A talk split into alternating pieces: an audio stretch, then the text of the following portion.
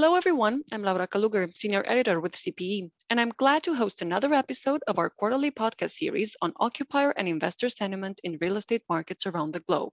As you know, this is a podcast series created in partnership with the Royal Institution of Chartered Surveyors in London. According to the organization's first quarter Global Commercial Property Monitor, real estate sentiment continues to improve in most markets, but the geopolitical context, inflation, and rising interest rates are still dominating the headlines and creating uncertainty.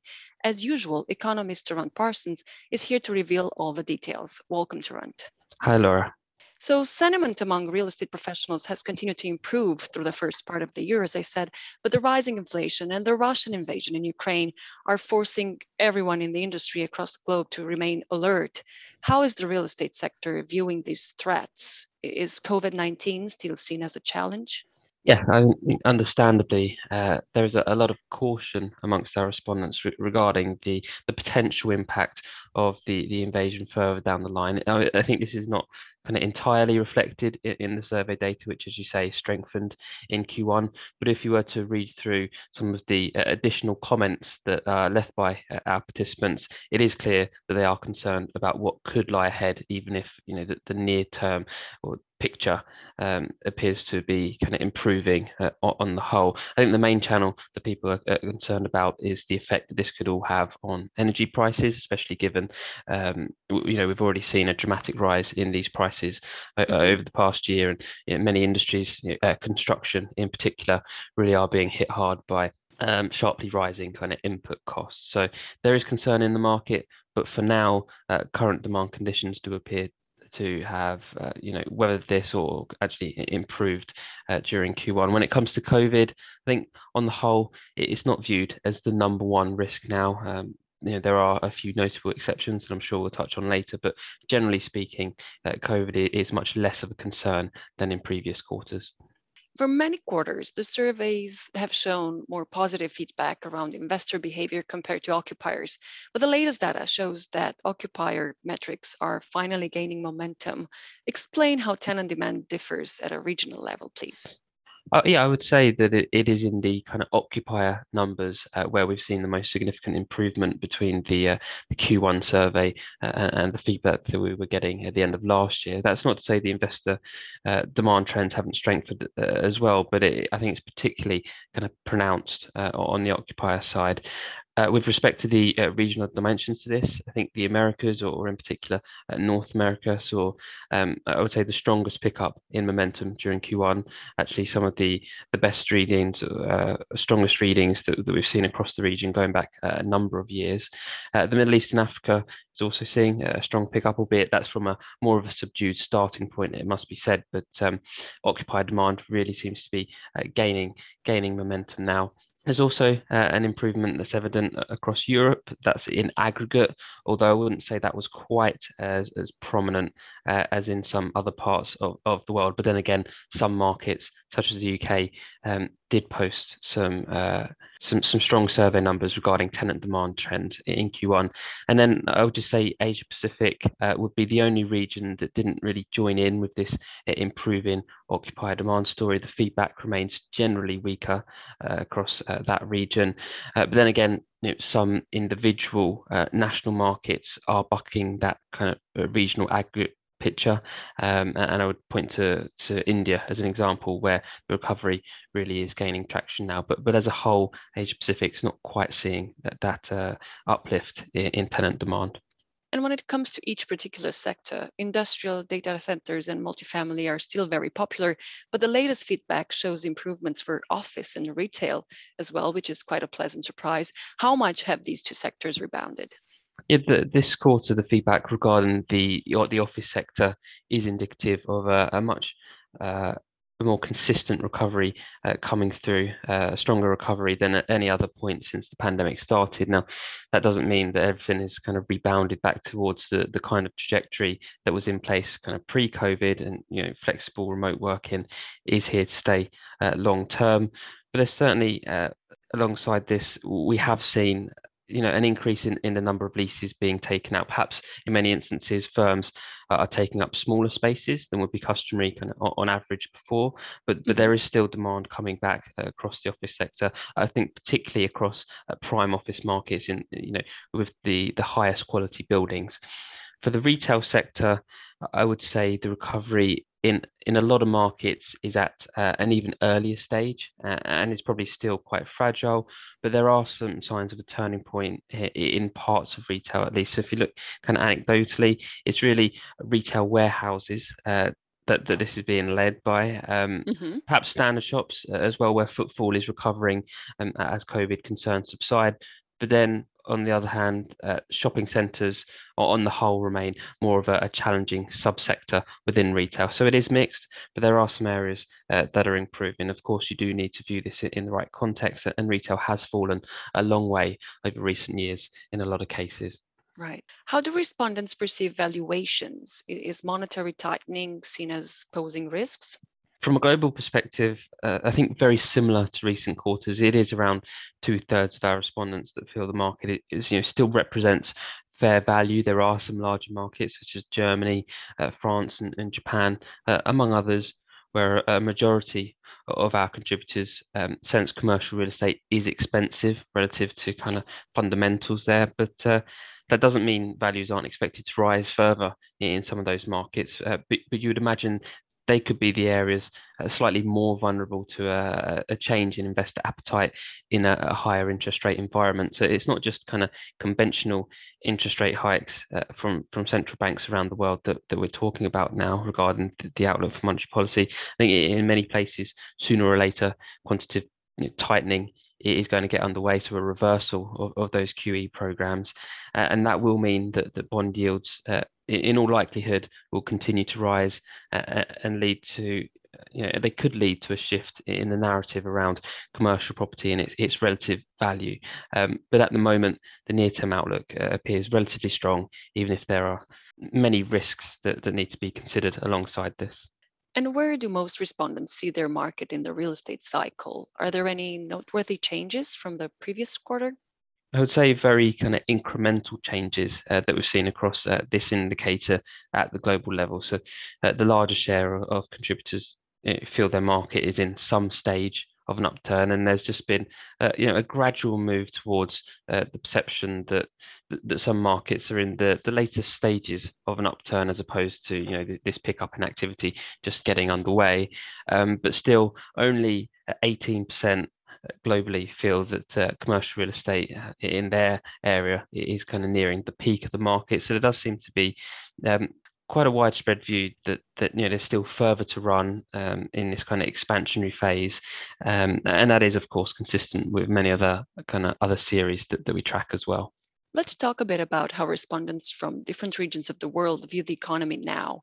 In Asia Pacific, the latest results are quite disparate, as you said, with a positive tone in India and Singapore, and a more cautious one in China and Hong Kong. Tell us more about this mixed picture across the APAC region. Yeah, Asia Pacific is the the region where there's you know there is quite a bit of negativity at, at the headline level, but really most of that is stemming from the, the COVID situation in China with very strict lockdowns in place across the country for, for much of the quarter. A very similar picture to this is also being seen in Hong Kong, although I know restrictions have begun to, to ease now um, there at least. So it, I think it's not surprising that we have kind of downbeat sentiment in those uh, in those areas, given the pressures that the lockdowns place on the economy and you know with China's kind of zero COVID approach, you know, if, if, they stick with that, um, you, you, may expect more episodes of disruption again going forward, given how you know, transmissible the virus is. So, as I mentioned earlier, the, COVID backdrop is much less of concern across many parts of the world, but, obviously that isn't the case at all for China. It's arguably, you know, one of the, the more challenging periods that, has been seen there throughout the entire pandemic. But you know, aside from that, there are some nations, as you mentioned, within Asia Pacific, which stand in contrast to the, regional averages. Obviously, China has such a significant bearing on the regional aggregates, given its uh, its size. But um, you, you, can pull out some examples, such as India, Australia, and Singapore, um, where there has been some strengthening in the latest results, uh, and uh, demand conditions do appear to be kind of uh, improving now. In Europe, momentum has improved across most markets, but there are several reasons of concern. How are respondents perceiving the European economy? What are their expectations in terms of rental growth across the different asset types? Yeah, for Europe, although the, the headline metrics we track have inched, I think, a little bit higher, uh, I would say the scale of that improvement is less pronounced th- than perhaps elsewhere in the world. Um, although you know, headline rental projections are uh, very much positive, so the industrial sector uh, remains a strong performer, and prime office rents are also seen picking up as well um, stronger outlook in that that that market compared to around this time last year, certainly. Uh, and you can pick out some areas such as the UK, which which really have seen an all-round improvement in latest results as well. I think what, what seems to be something of, of uh, a drag or weighing down uh, Europe as a whole um, in, in latest feedback is Germany. Uh, and trends there were, were, much flatter or kind of unchanged this time, uh, although still positive in some re- some respects. and I think the impacts uh, or the risks around the war, um, you know, and energy supply are creating a lot of caution in Germany. At least 25% of Germany's energy is imported from Russia, if not more. So right. I think while concerns over the war and the impact on inflation are evident kind of everywhere when it comes to the comments left by respondents. It's not yet filtered through into the results, but this could be what's holding Germany back. And obviously, Germany is a, you know, such a significant market in Europe. I think that's weighing on the headline European statistics, which may otherwise have seen a more uh, noticeable pickup during Q1. What's the situation in the Middle East and Africa? How do respondents view the, the 12 month outlook? Yeah, the Middle East and Africa uh, continues to, to to improve. A headline commercial um, commercial property sentiment index uh, actually hit a record high across the region. Um, although that maybe that's more a reflection of you know how difficult conditions have been throughout much of that stretch. But but clearly we've seen a consistent uh, consistent uh, recovery story in recent quarters, and I think that's that's quite nicely demonstrated by by looking at the share of our respondents that, that view the market to be um, turning up or, or expanding, uh, which has risen to uh, above 60% now from uh, 38% this time last year. Kind of within uh, within the region, uh, Saudi Arabia comes through as uh, you know, a particularly strong market in terms of momentum. same could also be said now for the UAE. We're seeing widespread uh, occupier uh, and investor demand growth, uh, and that's expected to translate into kind of across the board rental and capital value growth in the year to come. So office, industrial and retail assets, all of those are expected to see an increase in values. Market conditions are also strengthening in North America, as you previously mentioned. How much have the most recent geopolitical events impacted respondents' views in, in this region? Mm, yeah, North America stands out as now at this point clearly having some of the the strongest momentum uh, worldwide. So the, the headline occupier um, and investment sentiment indices that we produce are, are actually at seven year highs in the United States. Uh, and, and, demand growth is being reported, strong demand growth is being reported across each of the kind of traditional sectors, so office, industrial, and retail.